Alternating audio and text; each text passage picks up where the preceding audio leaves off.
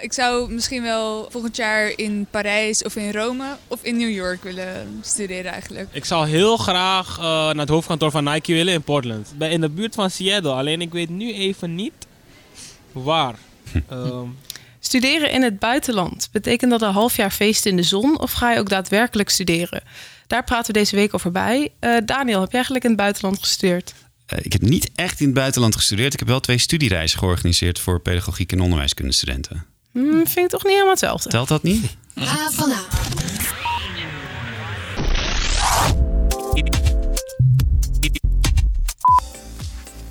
Fijn dat je luistert naar onze podcast. Uh, zoals elke week praten we door met HVA'ers over wat er gebeurt op de hogeschool. Mijn naam is Andrea Huntjens en naast mij zit mijn collega Daniel Rommens. Hallo. Hallo, Andrea. Deze week praten we in onze podcast met Michiel van de Stad, die een half jaar in Barcelona studeerde en op hoog niveau hockeyde. Ook is Benita Panizo van het International Office aanwezig om met dringende vragen van studenten te beantwoorden.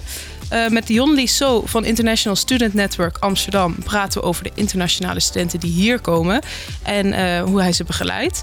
En Daniel sprak via Skype met Sanne de Ruiter, die op het moment in Brazilië studeert. Ja, een heel eind weg, uh, dus ook een andere tijdzone, dus dat hebben we eerder opgenomen. Wat een, wat een volle podcast uh, deze week. Ja, we zitten helemaal vol. Ja. Maar het wordt vast gezellig. Leuk. Uh, dat allemaal straks. Maar eerst wil ik nog even naar een nieuwtje van deze week. Want we zijn niet meer de enige podcast op de HVA. Nee, dat klopt. Uh, vorige week werden er op de HVA twee nieuwe podcasts gelanceerd. En ze gaan allebei over het onderzoek, het praktijkgerichte onderzoek dat hier op de hogeschool wordt gedaan. En je hebt er even naar geluisterd. Wat vond je?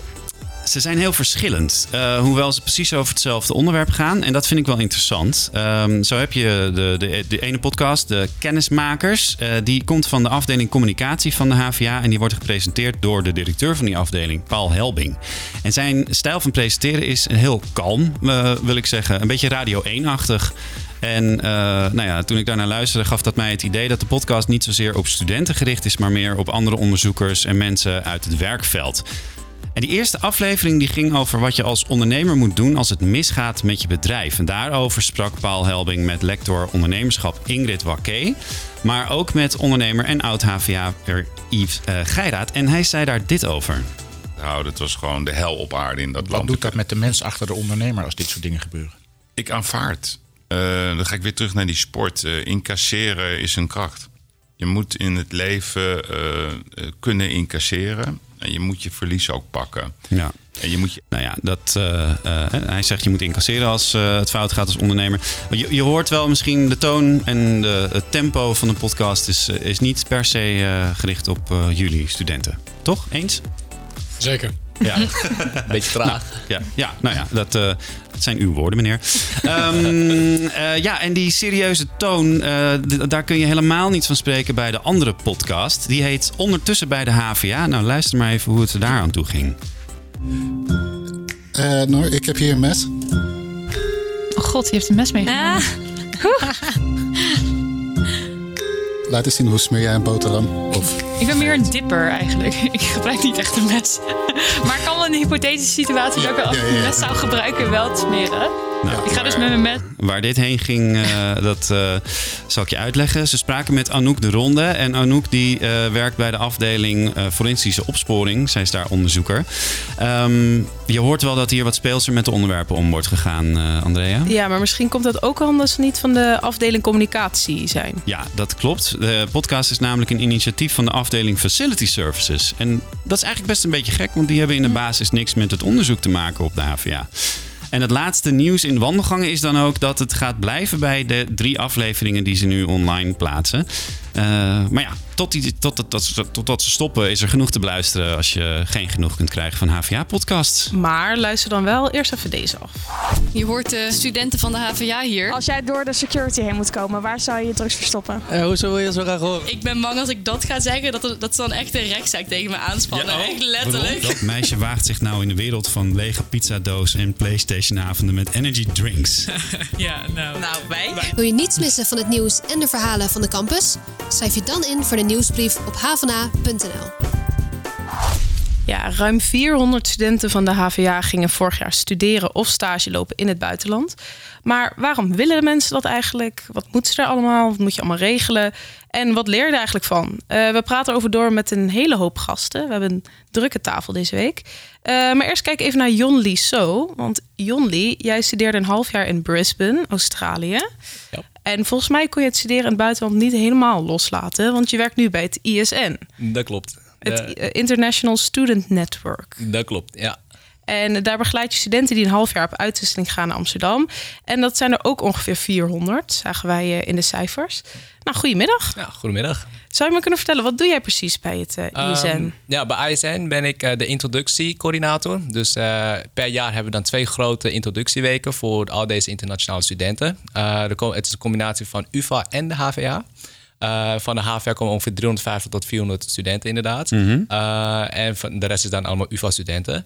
Uh, en in die introductieweken dan gaan we gewoon een volle planning maken van drie, vier dagen. En dan gaan we gewoon lekker kennis laten maken met Amsterdam. Ja. Lekker feesten. En ja, nou, dat hoor ik niet te promoten. Maar, uh, maar dat is wel zo. we, we, zijn, we, zijn we hebben goede feestjes, laat ik maar zeggen. Hey, die studenten moeten ook allemaal ergens wonen. Er is best veel te doen over de huisvesting van studenten in het algemeen, maar ook van internationale studenten hier in Amsterdam.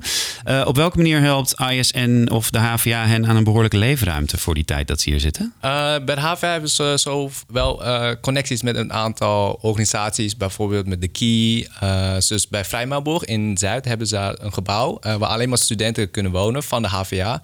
En die studeren meestal ook gewoon business, want de faculteit daar is de business. Ja. Uh, maar het is inderdaad ook een groot probleem die we kennen bij, in onze organisatie. Dus wij zijn onderdeel van ISN. Uh, het is van heel Europa. Mm -hmm. En we zijn daar aan tijdens onze vergadering van heel Nederland, waar, met 18 secties, zijn we dus aan het praten van hoe kunnen we eigenlijk nou echt studenten helpen aan een woning. Want ja. woning, voornamelijk in Amsterdam, is heel erg lastig te vinden. Uh, en op dit moment hebben we nog niet echt een hele goede solution ervoor. Dus het is nog een beetje Maar er zijn nog geen schrijnende gevallen? Nog niet helemaal. Ik hoor wel heel veel klachten van... oh, 700 euro, 1000 euro per maand. Dus, uh... ja, maar er wordt hier wel ja geknikt uh, nou, we hebben, schrijnende gevallen. We hebben binnen de HVA een department, een, een, een, afdeling student housing. Dat zijn echt collega's die zich bezighouden met huisvesting... voor ja. internationale studenten. Maaike Raamekkers werkt daar ook, hè? Dat, ja, ja, dat zou kunnen. Ik ja. ken een aantal mensen, oh, ja, niet iedereen. Maar goed, maakt niet uit. Het zou heel goed kunnen. Dus die, uh, die houden zich bezig met, uh, met de, de huisvesting. Uh, het zoeken van, van woonruimte voor, voor onze internationale studenten. Ja. Maar er zijn nog er... geen tentenkampen dus? Zoals in Groningen Nog geen tentenkampen, maar uh, het is wel... We kunnen niet elke student uh, aan woonruimte nee. helpen. Wij hebben niet zo lang geleden een verhaal gehad over uh, studenten die woonden op Droompark. Um, ja, waar was het ook weer? Droompark Spaarnwoude. Ja, klopt. dat is dan net geen tentenkamp, maar wel bungalows. Ja, klopt. En vorig jaar, meen ik me te herinneren, hebben we ook een verhaal gehad over... en dat was dan niet een HVA-student per se, maar wel een internationale student... die in Zuidoost ergens woonde. Dat, dat is er inderdaad daar, maar ook die uh, een kogel door de ruit kreeg. En daar zijn wij toen ook nog naartoe geweest naar die flat. En daar zaten ook uiteindelijk uh, drie HVA'ers bleek. Um, ja, dat, da, daar was toen veel kritiek op ook. Hè, dat, dat, uh, waar, waarom stop je ze helemaal weg zo ver in Zuidoost? En um, nou ja, dat... ja. is een noodzaak. noodzaak. Dat is een noodzaak, ja. inderdaad. Maar um, behalve de plaatsen van mensen in een huis, lijkt het onderwijs op de HVA misschien ook wel af en toe vernieuwend of verwarrend voor nieuwe studenten. Want veel is ook in het Nederlands. En hoe zit dat? Wordt dat aangepast als studenten hier komen? Uh, er zijn een aantal mensen, dus ik ken een paar mensen die doen dan ook bij de HVA een minor. Uh, ik ken laatste vorig semester was iemand die publishing deed. Uh, dat was een gewoon Engelstalige minor. Maar heel veel studenten of heel veel opleidingen in de HVA zijn gewoon in het Nederlands. Uh, en volgens mij heb ik die cijfers ooit binnengekregen dat ongeveer 97% allemaal Nederlanders zijn. Ja. Uh, of de, ja, klopt. En, en er waren heel weinig opleidingen in het Engels. Dus er zijn ook heel weinig uh, Engelstalige opleidingen hier te doen. Dus een kleine, ja, een klein aantal dat ze kunnen kiezen ja. van wat ze gaan studeren hier. Er zitten er veel bij Amfi, hè, bij het Mode-instituut. Ja. En AMSIP, dat is de International Business Management opleiding. Ik weet even de afkorting niet precies. De op de Veilermaborg ook. Ja, inderdaad. Daar komen echt de meeste HVA'ers vandaan. De meeste internationale HVA'ers, ja. En ja. uh, die studenten, krijg je daar feedback van wat ze van Amsterdam en van de HVA vinden? we hebben zelf nog niet echt zo'n vragenlijst toegestuurd. We hebben wel een vragenlijst sturen voor de introductieweek en wat ze ervan vonden. Maar je spreekt ook mensen, toch? ja, dus het spreken, ze vinden het echt... De stad is echt een ongelofelijke stad. Echt, echt mooi, echt... Ja, is gewoon cool. ik woon hier al mijn hele leven, dus ik zie het niet echt helemaal. Maar nu ik er steeds meer en meer van hoor, denk ik van wauw, eigenlijk ik begin het meer te appreciëren. Dat heb ik ook, ja. Als ik, als ik uh, vrienden uit het buitenland heb of zo, dat je anders naar je eigen stad gaat kijken. Ja. En heb je dan een voorbeeld van iets wat je weer bent gaan waarderen door wat die mensen zeiden? Ja, uh, het fietsen. Sowieso het fietsen, want uh, ik kan, met mijn fiets binnen 20 minuten kan ik waar ik wil zijn, ben ik daar gewoon 20 minuten. En toen ik in Brisbane was bijvoorbeeld, moest ik echt wel uh, uur of zo gaan reizen om ergens te zijn. Maar daar ging je op de surfplank. Nee. Toen miste je je fiets zeker? Ja, dat wel, ja. Ja, dat geloof ik wel. En um, je hebt daar zelf dus ook in het buitenland gestudeerd. Je zei het al even, in Brisbane, in Australië. Uh, gebruik je die ervaringen dan ook voor je werk nu? Uh, ja, dus uh, toen ik terugkwam dacht van... ja, de internationale, dat, zit nog steeds in me. Dus ik wil iets doen uh, met internationale, internationale studenten. Uh, en ik dacht van, hoe kan ik nou mijn ervaring die ik daar heb opgebouwd uh, hier gebruiken? Dus ben ik ISN gaan joinen. en ik ben gewoon mijn, mijn vaardigheden van hoe kan ik mensen ontmoeten en hun laten helpen met het settelen in een nieuw land, helemaal alleen. Hoe kan ik ze eigenlijk het beste helpen om gewoon en hoe doe je dat?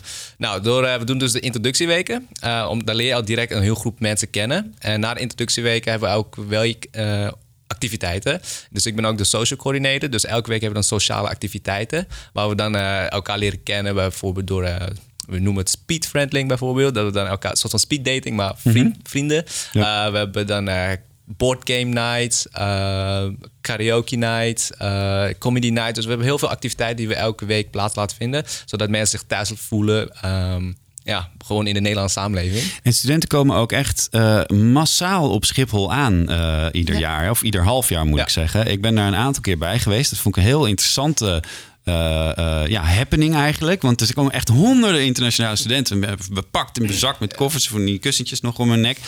Hoe gaat dat in zijn werk? Hoe, hoe handel je die, hoe pak je die massaliteit aan op zo'n dag? dat is echt heel mooi. Ik ben zelf niet op Schiphol geweest. Nee. want ik moest dan zelf bij Science Park, het oh, inschrijven ja. ervan. Ja. maar daar komen ze ook dan ja. massaal met bussen naartoe? Ja, ja. dan komt ze dus elke, om, de, om de half uur of zo komt er weer een bus met 60 andere studenten. maar ik heb die foto gezien en dan komen ze echt aan en dan wachten ze daarop met een uh, blaadje van I zijn hier, this way. En dan... Ja, ze hebben zelfs zo'n zo'n balie waar je normaal gesproken... Ja, exact. waar je vroeger je tickets kocht voor het vliegtuig. exact, ik was ook verbaasd hoe ze dat hadden. Ja. Dus uh, dan komen ze en dan gaan ze op de, worden ze op de bus gezet... en dan gaan ze richting Science Park inschrijvingen. Dus het was heel goed geregeld door de UvA en de HVA... Van, uh, om eigenlijk je huis, je sleutels en alles te krijgen. Een beetje orde te scheppen in de chaos. Ja, inderdaad. Ja. En daar helpen wij als ISN gewoon mee met, uh, met het ontvangen van deze studenten. Wat is het volgende land waar jij zelf naartoe wil? Oeh, dat weet ik eigenlijk nog niet. Zou je terug willen naar het buitenland voor studie, stage? Zeker, zeker. Uh, ik denk, ik heb Amerika, Amerika heb ik nog niet gezien. Dus Amerika of Azië. Oké. Okay. Van alles wat je nog niet gezien hebt. Dat ja. een goed uitgangspunt. Ja. Uh, we vroegen afgelopen week op Instagram aan onze volgers, uh, HVA'ers, wat ze nou willen weten over buitenlandervaring. En we kregen ontzettend veel vragen binnen. Um, die varieerden van hoe maak je vrienden tot hele praktische zaken. En om deze vragen allemaal te beantwoorden hebben we Benita Panizo uitgenodigd. Benita, welkom. Dank je. Uh, je werkt bij het International Office. Ja. En wat doe je daar precies? Um, ik werk daar, uh, ik doe eigenlijk de ondersteuning, maar dat klinkt dan weer zo, uh, ja, hè, alsof het alleen maar administratie is en dat is het niet. Um, ik ben eigenlijk het eerste contact van internationale studenten die uh, eerst oriënteren en zich dan aanmelden. En, dan... en hebben we het over studenten die naar het buitenland willen, hè? Nederlandse internationale studenten. studenten. die naar ons toe komen. Ja? Dus die, die mailen mij okay. met, met vragen ja? en, en, en uh, vaak van, over het programma, wat, wat ze hier bij ons kunnen doen. en dan melden ze zich aan en ook dat stukje doe ik. En dan vervolgens komen ze ook daadwerkelijk naar Amsterdam. En dan ook dan ontmoet ik de studenten en, en probeer ik een vraag te beantwoorden. Ja. Maar ook onze studenten die naar het buitenland willen, uh, informeer ik. Ja, wij kregen uh, heel veel vragen uh, van studenten die zeiden: ja, het buitenland zou ik ook wel willen, maar. Ja. Waar begin ik? Hoe, ja. hoe, begin ik met een plan maken en ja. iets regelen? Ja, nou, we hebben natuurlijk wel wat informatie op de site staan. alleen is het best wel lastig voor studenten om die informatie te vinden. Um, en daarom ben jij gekomen? Daarom ben ik gekomen. we organiseren ook wel uh, events zoals gisteren was Going International. En ehm, we hebben wel meer eh, momenten in het jaar waarop uh, informatie wordt gegeven aan studenten tijdens een informatiemarkt. Ja. Ehm, maar de informatie uh, is eigenlijk dus gewoon te vinden op, op onze website. Ehm, en elke faculteit, als ik me niet vergis, heeft elke faculteit van de HVA een international office. Mm -hmm. Jij bent van de faculteit Maatschappij en Recht? Ja, van de faculteit Maatschappij en Recht. Het is wel zo dat wij ook vinden dat we veel meer ja, bekend uh, moeten worden bij studenten. Hè? Dus dat we gewoon veel meer uh, in het zicht, sorry, in het zicht moeten zijn. Uh, dat we veel meer ja, ons gezicht moeten laten ja. zien. Ja. ja. Ja, precies. En als studenten dan denken, buitenland studeren, ik wil het heel graag, maar ik weet niet waar ik moet beginnen, dan kunnen ze bij jou terecht. Ja, wat ik dan wel doe, uh, is eerst verwijzen naar de informatie die op de site staat, op de website staat. Omdat ik denk dat wij een linkje onder de podcast op de site ja, gaan plaatsen. Ja, ja omdat daar al heel veel informatie uh, te vinden is. En uh, ik zeg ook altijd, nou, als je de informatie gelezen hebt, dan, dan kun je natuurlijk altijd nog weer bij ons of bij mij terecht. Maar mogen wij toch een voorschot nemen en een paar vragen op je afvuren? Want zeker. welke landen kun je bijvoorbeeld allemaal heen? Zijn er landen, nou, laat ik nou, anders vragen. Zijn er landen waar je echt niet heen kunt? Nou, jawel. Tuurlijk, er zijn landen waar je niet heen kunt. Uh, conflictgebieden, ja. ja daar, daar, kun je niet heen. Daar nee. ga je niet heen. Uh, uh, maar in principe kun je overal heen. Alleen uh, zit, zitten alle, bij alle landen een mits en maren. Het ligt eraan wat je wil gaan doen in een bepaald land. Um, we hebben niet in elk land een contact of een contract met een hogeschool of universiteit. Nee. Dan zou je het op eigen houtje moeten doen. Het heet dan free mover. En uh, dat heeft dan weer uh, financiële gevolgen, want dan gaat het vaak uh, geld kosten. Meer ja. geld dan het normaal gesproken. Ja, want jullie hebben echt partneruniversiteiten ja. overal ja, hè, in, klopt. in, de wereld. Ja, nou de meeste in Europa. Oké. Okay, Omdat wij, uh, je hebt Erasmus, hè? En uh, vanuit Leg even Erasmus, uit wat dat is. Erasmus is, ja, is eigenlijk een programma vanuit Brussel, zeg maar, de EU. Uh, die uh, mobiliteit binnen Europa uh, heel graag willen bevorderen. En dan zijn er beurzen beschikbaar. Ja. En dan onder die Erasmus-paraplu maken we afspraken met partnerhogescholen en universiteiten binnen Europa. En dan is het een stuk makkelijker voor een student om bijvoorbeeld, nou ja, in uh, Italië of in Noorwegen. Of ja. uh, hè, in een land waar wij dan een contact of een contract mee hebben afgesloten. Uh, om daar een half jaar Ja. te gaan studeren. En dan is meteen een van de volgende vragen beantwoord. Want die was, moet je alles zelf betalen of is er een Nee. beurs mogelijk? Ja. Nou, dat is Zeker. dus mogelijk. Ja. Maar hoe zit het met collegegeld? Want bijvoorbeeld in Engeland zijn universiteiten veel duurder dan hier in Nederland. Dat klopt, maar als wij een contract hebben afgesloten, een agreement met een universiteit of hogeschool in Engeland, dan eh, hoeft een student daar geen collegegeld te betalen. Nou, dat scheelt een hoop geld. Dat scheelt een heleboel. Ja. Ja, en ehm, je krijgt altijd te horen, begin op tijd met alles regelen. Ja. Hoe ver van tevoren is op tijd? Als ik denk, Ehm, ik wil in september volgend jaar naar het buitenland. dan is ik nu beginnen? wel het moment om je te oriënteren. Dus in ieder geval na te gaan denken van wat wil ik, wat is er mogelijk.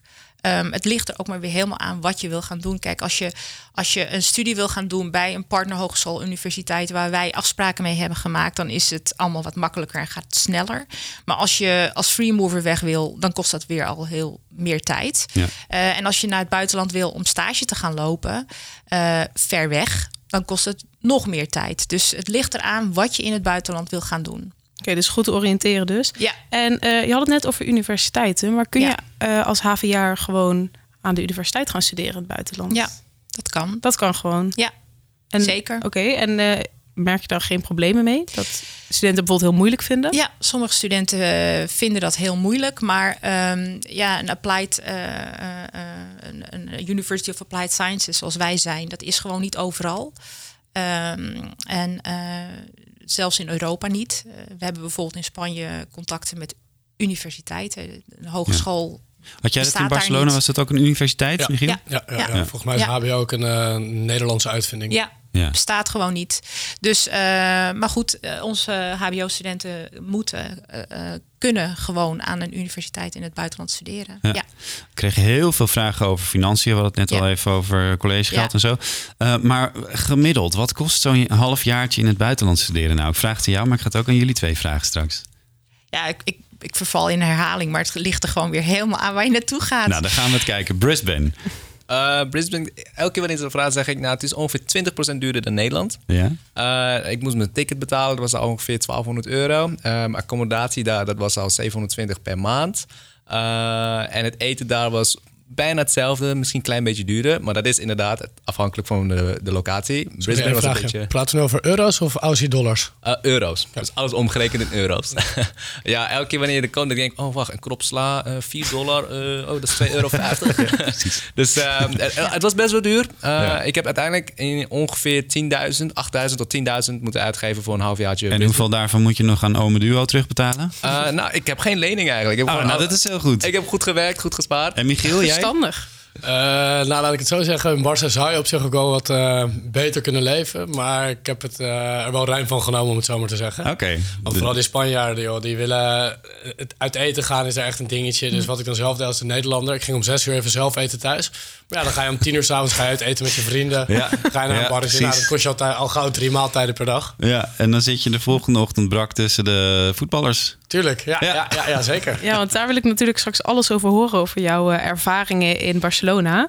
En dan vooral inderdaad het verhaal over brak tussen de voetballers zitten. Ja, ik ben ook heel benieuwd. Dat heb ik namelijk al opgevangen. ja, uh, maar eerst gaan we even luisteren naar Sanne de Ruiter... die uh, momenteel een half jaar in Brazilië studeert. Want uh, Daniel, je hebt er even gesproken via Skype. Ja, Sanne studeert International Sports Management and Business... en zij doet een minor in Curitiba bij de PUCPR Universiteit.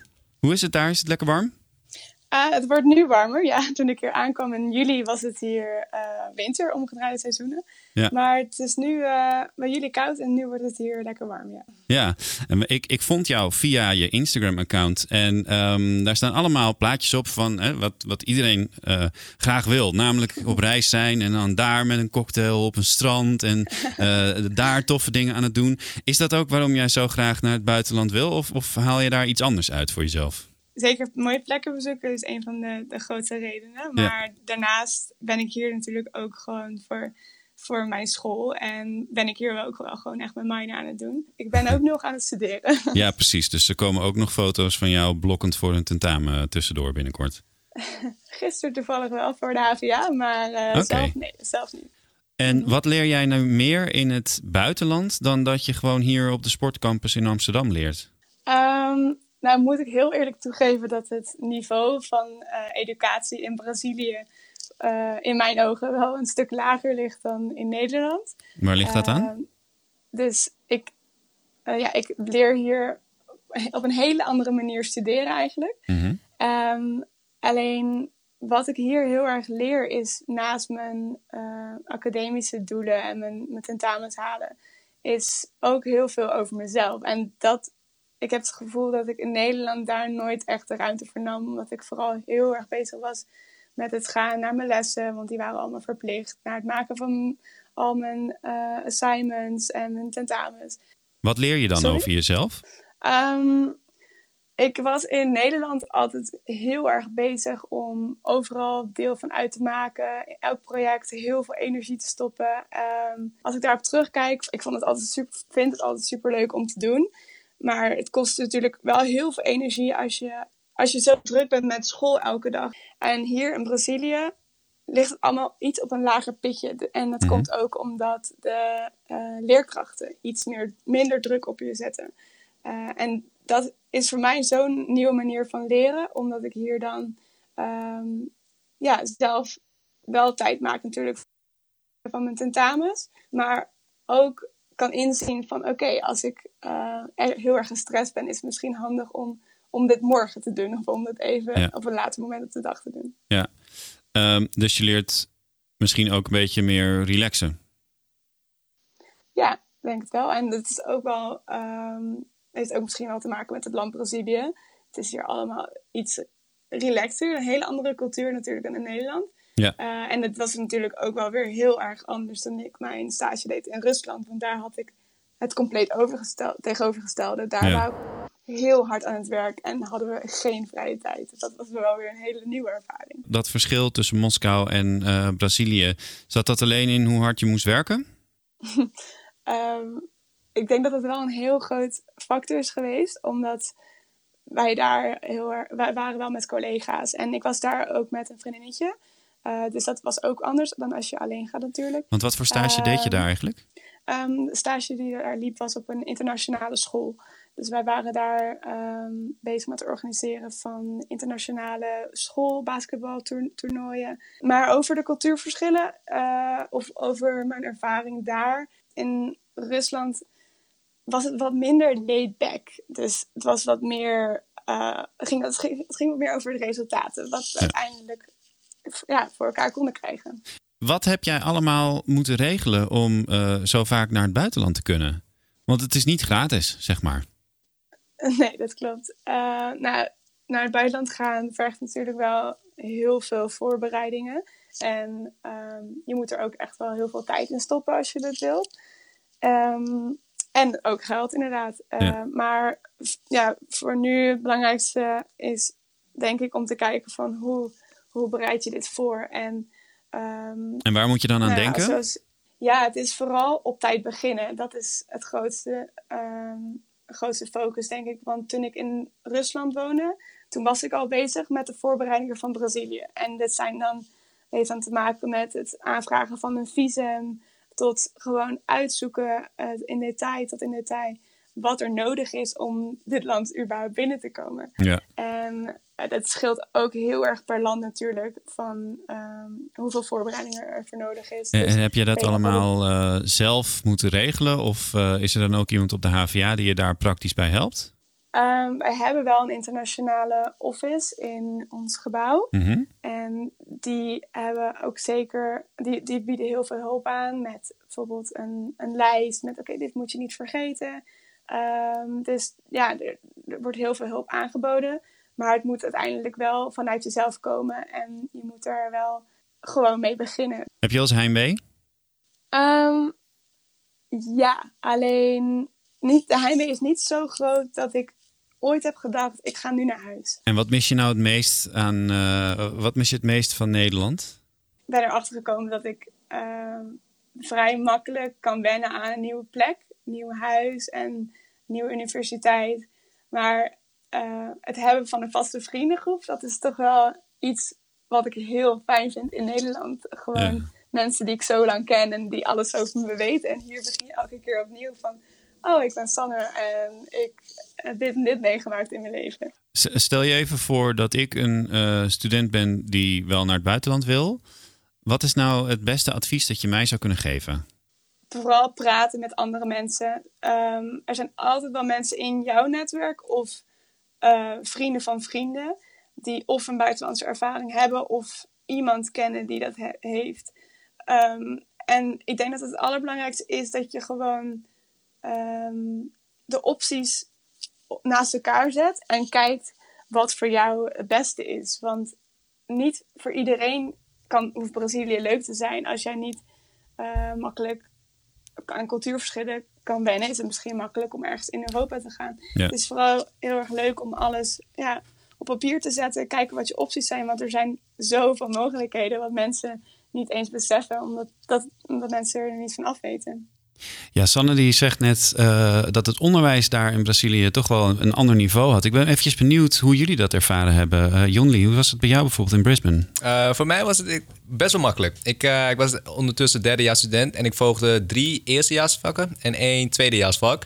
Uh, en ik denk dat het ook een beetje afhankelijk is van wat je eigenlijk nou kiest. Want ik koos namelijk filmmaking en scriptwriting. Dus de pret, uh, de leuke dingetjes. Easy peasy. Easy peasy. Dus ja. ik moet gewoon even een camera pakken, een filmpje maken. En als je je best doet, dan uh, krijg je een voldoende. En wat heb je in de tussentijd gedaan? ja, mijn eigen video's maken. Gesurfd. ja, okay. gesurfd natuurlijk ook. Een beetje cocktails drinken. Cocktails, een beetje rond gaan reizen. Een okay. beetje gaan lopen, ja. Dat een en, beetje. Michiel, jij in, in Barcelona, hoe was dat bij jou? Uh, nou, bij mij was het wel een uh, aparte situatie. Want omdat ik een wat grotere universiteit zat, uh, kon ik eigenlijk uit meerdere opleidingen zelf mijn eigen vakken samenstellen. Ja. Dus ik had ineens fotojournalistiek, ik had een vierdejaars politicologievak. Nou, ik ben zelf een business student. Dus daar heb ik nog wel even voor moeten studeren uiteindelijk. Ja, want? Nou, laat ik het zo zeggen. Ik ging wel dan wel naar de colleges toe, maar dan was ik niet altijd even scherp, om het zo maar te zeggen. Ja, dan merk je ik bij... voel die kater weer aankomen. Ja, precies. Toch, die, uh, toch dat hoofdpijndossier, hè? Oh, ja. nee. Letterlijk. maar uh, nee, toen ging ik voor uh, eerste tentamen dus ook niet gehaald. Een beetje onderschat. En toen kwam dat hertentamen. Daar heb ik wel echt heel hard voor moeten studeren... om uiteindelijk al mijn punten nog te halen. Maar ik denk als ik misschien wat meer achtergrondinfo had, had ik het beter kunnen doen. Maar al met al, het was wel uh, leuk en uitdagend. Ja, en Michiel, je hebt, uh, niet alleen je hebt daar niet alleen gestudeerd of mm -hmm. een kater gehad, maar je hebt ook gesport. Kun je ja. dat even uitleggen? Wat heb je gedaan? nou, om het even simpel te zeggen. Ik heb daar het hoogste niveau van Spanje gehockeyd bij FC Barcelona. Maar dan de... Dat is een voetbalclub. Ja, klopt. ja. Dat is het leuke. Maar bij, dat ging dus ook helemaal fout. Dit is de enige voetbalkennis die ik heb, jongens. Ik stond daar maar, ik stond daar maar met mijn hockeystick en iemand, iedereen keek me daar aan. Wat de hel. Nee, uh, FC Barcelona is uh, uh, ook een hockeyclub en ook een rugbyclub en ook een basketbalclub eigenlijk. eigenlijk vrijwel hebben ze bijna elke sport. Alleen dat spelen ze onder de naam FC Barcelona, omdat okay. het groter dan een club wil zijn. Ja. en daar heb ik eigenlijk heel hard mijn best voor moeten doen om überhaupt binnen te komen. Want hoe heb je dat dan gedaan? Uh, nou, het begon eigenlijk al een jaar voordat ik op uitwisseling ging. Want een vriend van mij was er toen aan het studeren. Die heeft daar toen in het tweede gespeeld. Uh, toen ik hoorde dat ik op uitwisseling ging naar Barcelona... heb ik contact opgenomen met de technisch directeur van de club. Toen heb ik mijn hockey-cv op moeten, sturen, op moeten sturen. Dus met alle dingen die ik bereikt heb, prijzen die ik heb gewonnen... en teams die ik heb gespeeld. Uh, toen heb ik nog beeldmateriaal moeten sturen. Dus veel video's van mij dat ik aan het hockeyen ben. Uh, fragmenten, doelpunten, bepaalde trainingen. En toen uiteindelijk mocht ik op selectie komen. Uh, toen ben ik op selectie gekomen. Daar mm -hmm. was nog een probleem. Want op die airport waren ze... Ik landde om 1 uur s middags. Ik moest om 4 uur op het veld staan. En waren ze mijn hockeyspullen kwijtgeraakt. Jezus. Ja, dan sta je wel vloekend op dat vliegveld.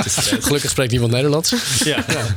En, uh, nou, ze hebben wel wat geleerd van Johan Cruijff, denk ik hoor. Ja. Zeker weten. Die, ja. uh, die naam is daar nog steeds heel groot. Mm. Dat maar dat, ben je er dan vooral voor de sport heen gegaan of ook echt voor de studie wel? Nou, ik heb hier en daar wel een boek over gedaan. Gisteren bij Going International was Meel van Dongen ook uh, als spreker, Andrea. Zij had het er ook over dat ze in het buitenland ging studeren. Maar dat heeft ze eigenlijk vooral gedaan omdat ze daar kon voetballen dan, ja, toch? klopt. Zij heeft in Alabama gestudeerd omdat ze... Uh, ze is 26 nu en de tijd dat zij ging, uh, professioneel ging voetballen, was daar eigenlijk in Nederland nog niet echt sprake van en nog niet echt budget voor. Ze heeft bijvoorbeeld bij ADO Den Haag uh, gevoetbald zonder salaris. Ja. Um, en in Amerika is het veel groter. Die vrouwen zijn ook, ook wereldkampioen. Ja, ze kreeg een beurs. Ja. Ze kon daar gewoon lekker betaald voetballen op een hoog niveau. Dus perfecte leerschool eigenlijk. Werkte dat bij jou ook zo, Michiel? er zaten hier nou wat financiële dingen bij, ja. ja. spreek je nou ook Spaans? Maar dan moet ik wel eerlijk toegeven. Uh, zeg maar, in Barcelona willen ze vooral Catalaan spreken. Oh ja. Maar omdat ik ook heel veel Argentijnen en andere mensen uit Zuid-Amerika in mijn hockeyteam had, was de voertaal bij ons op het veld Spaans. En heb je daar nou uh, ook Spaanse vrienden aan overgehouden? Ja, ja, ja, ja nee, zeker. zeker. Mensen die je nog steeds spreekt? Ja, zeker nog. Volgende maand komen die naar Nederland toe. En dan, uh, zoals ik al zei, hier en daar wel gezellige tijd gehad in Barcelona. En dan ga ik hun even Amsterdam laten zien. Nou, oké. Okay. Nu wil ik dat verhaal toch echt horen. Ja, het verhaal van dat jij met een kater tussen alle wereldvoetballers zit. Hé, hey, jongens, jongens, jongens. We houden even op met die kater. Het is een paar keer gebeurd. Nu, nu wordt het zo'n rode draad in het verhaal. Maar uh, nou, op een gegeven moment was het seizoen afgelopen. En ik had uh, mijn voet gebroken. Uh, dus ik moest geopereerd worden in Spanje. Ook leuk, want mijn Spaans was niet perfect. En hun Engels is helemaal niet perfect. Nou, in ieder geval, ik uh, was geopereerd en daarna ging ik revalideren. En dat deden we op het uh, complex van FC Barcelona. Gewoon echt het echte, echte complex. Uh, Ciudad Deportiva Jean Camper. En ik zit daar in die zaal. En dan heb je, ook al zijn er maar drie mensen die behandeld moeten worden, lopen acht mensen met uh, fysio's, met grafieken rond, die alles bijhouden hoe jij aan het revalideren bent. Noem de theorie op en ze doen uh, de therapie op en zij kunnen het wel doen. Gaaf. Dus ik zit daar. En wie komt er ineens naast me zitten? Ja, Samuel Umtiti. Dat is uh, de laatste man van FC Barcelona, om mm. het zo maar te zeggen. Nou, daar een beetje mee revalideren natuurlijk. En uh, die gasten die moeten fit, fit, fit worden. Seizoen was nog bezig. En die uh, hadden een krachtschema van hier Tokio. Uren aan het werk, weet ik het allemaal. Nou, bij mij zat het iets minder. Mijn vakantie was al begonnen. Nou goed, dus dat uh, was op zich wel een grappig contrast. Ja, zeker. Ja. We, we, hebben het iets aangedikt, geloof ik, als ik het nu zo hoor. ja, ja, of ik vertel de bescheiden versie. Dat kan ook. Ja, dat kan, oh, oh, ik kan dat is de, het. Als off-record kan ik nog wel een paar leuke verhalen vertellen. Dat is leuk. Ik verheug me nu al op het biertje straks. Uh, oh nee, want we moeten de podcast online zetten. Maar um, Michiel, toen ik jou uh, gisteren sprak, gaf je ook nog een tip voor studenten in het buitenland te gaan studeren. Toen zei je namelijk, maak van elke nee een ja en maak je buitenlandervaring zo gek als het maar kan. Ja, tuurlijk. Kun je dat uitleggen? Nou, ik heb uh, heel vaak getwijfeld dat ik natuurlijk een extreem uh, strak programma had. Want uh, ik had natuurlijk met hockey en daarnaast ook met studie. Dat, dat vraagt gewoon heel veel tijd. Maar ik denk, weet je, je bent er in het buitenland fuck it. Weet je, ook al twijfel je en je denkt van, moet ik dit wel doen? Tuurlijk, ga ervoor. Ga ik dit uitje doen? Tuurlijk, waarom niet? Al die gasten gaan uit eten, maar ik zit een klein beetje knap bij kas. Ga ervoor, Ma maakt niet uit.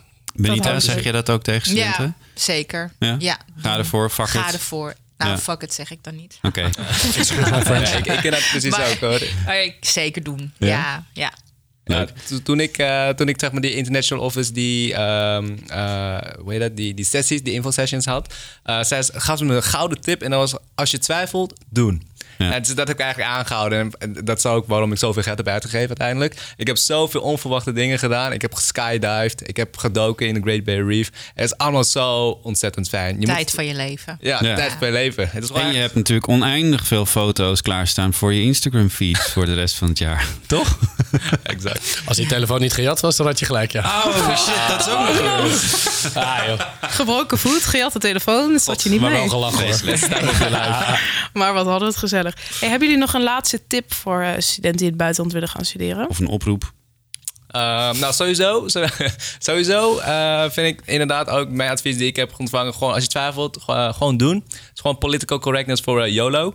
Eh, gewoon, ja, ik, het is het enige wat ik kan zeggen. Eh, en als je nog steeds geïnteresseerd bent in de internationale omgeving als HVA, je, eh, wij, de, de ISN Amsterdam, wij doen elke keer een eh, introductieweek. Begin van het semester. We zijn op zoek naar coaches. eh, dus ga je een groep begeleiden van 20 studenten. En eh, ga je lekker mensen leren kennen, de internationals. Eh, dan kom je al vast een beetje in de, in de vibe. Dus je kan altijd op onze website kijken voor meer informatie en je aan te melden. isnamsterdam.nl Een in- infomercial van 30 minuten was dit, jongens. inderdaad. Nee, het klinkt allemaal hartstikke leuk. Ik eh, krijg helemaal zin om op vakantie te gaan eigenlijk als ik dit zo allemaal met hoor. dit takken weer buiten. Precies. Ja. Eh, volgende week zijn we weer met een gloednieuwe podcast. En vind je dit nou een leuke podcast? Geef ons dan een beoordeling in iTunes of Spotify. Eh, heb je op- of aanmerkingen? Dan kun je natuurlijk mailen naar havana.hva.nl. Eh, verder houden wij je dagelijks op de hoogte van alle andere verhalen over jouw opleiding. En dat doen we op Instagram, Facebook, Twitter en uitgebreider op onze website. Dat is havana.nl. En eh, bedankt allemaal voor jullie mooie verhalen. En eh, tot de volgende bedankt. podcast. Ja, dankjewel. Later. Oké. Hoi, hoi. Geen enkele podcast meer missen? Check dan Havana in je favoriete podcast-app.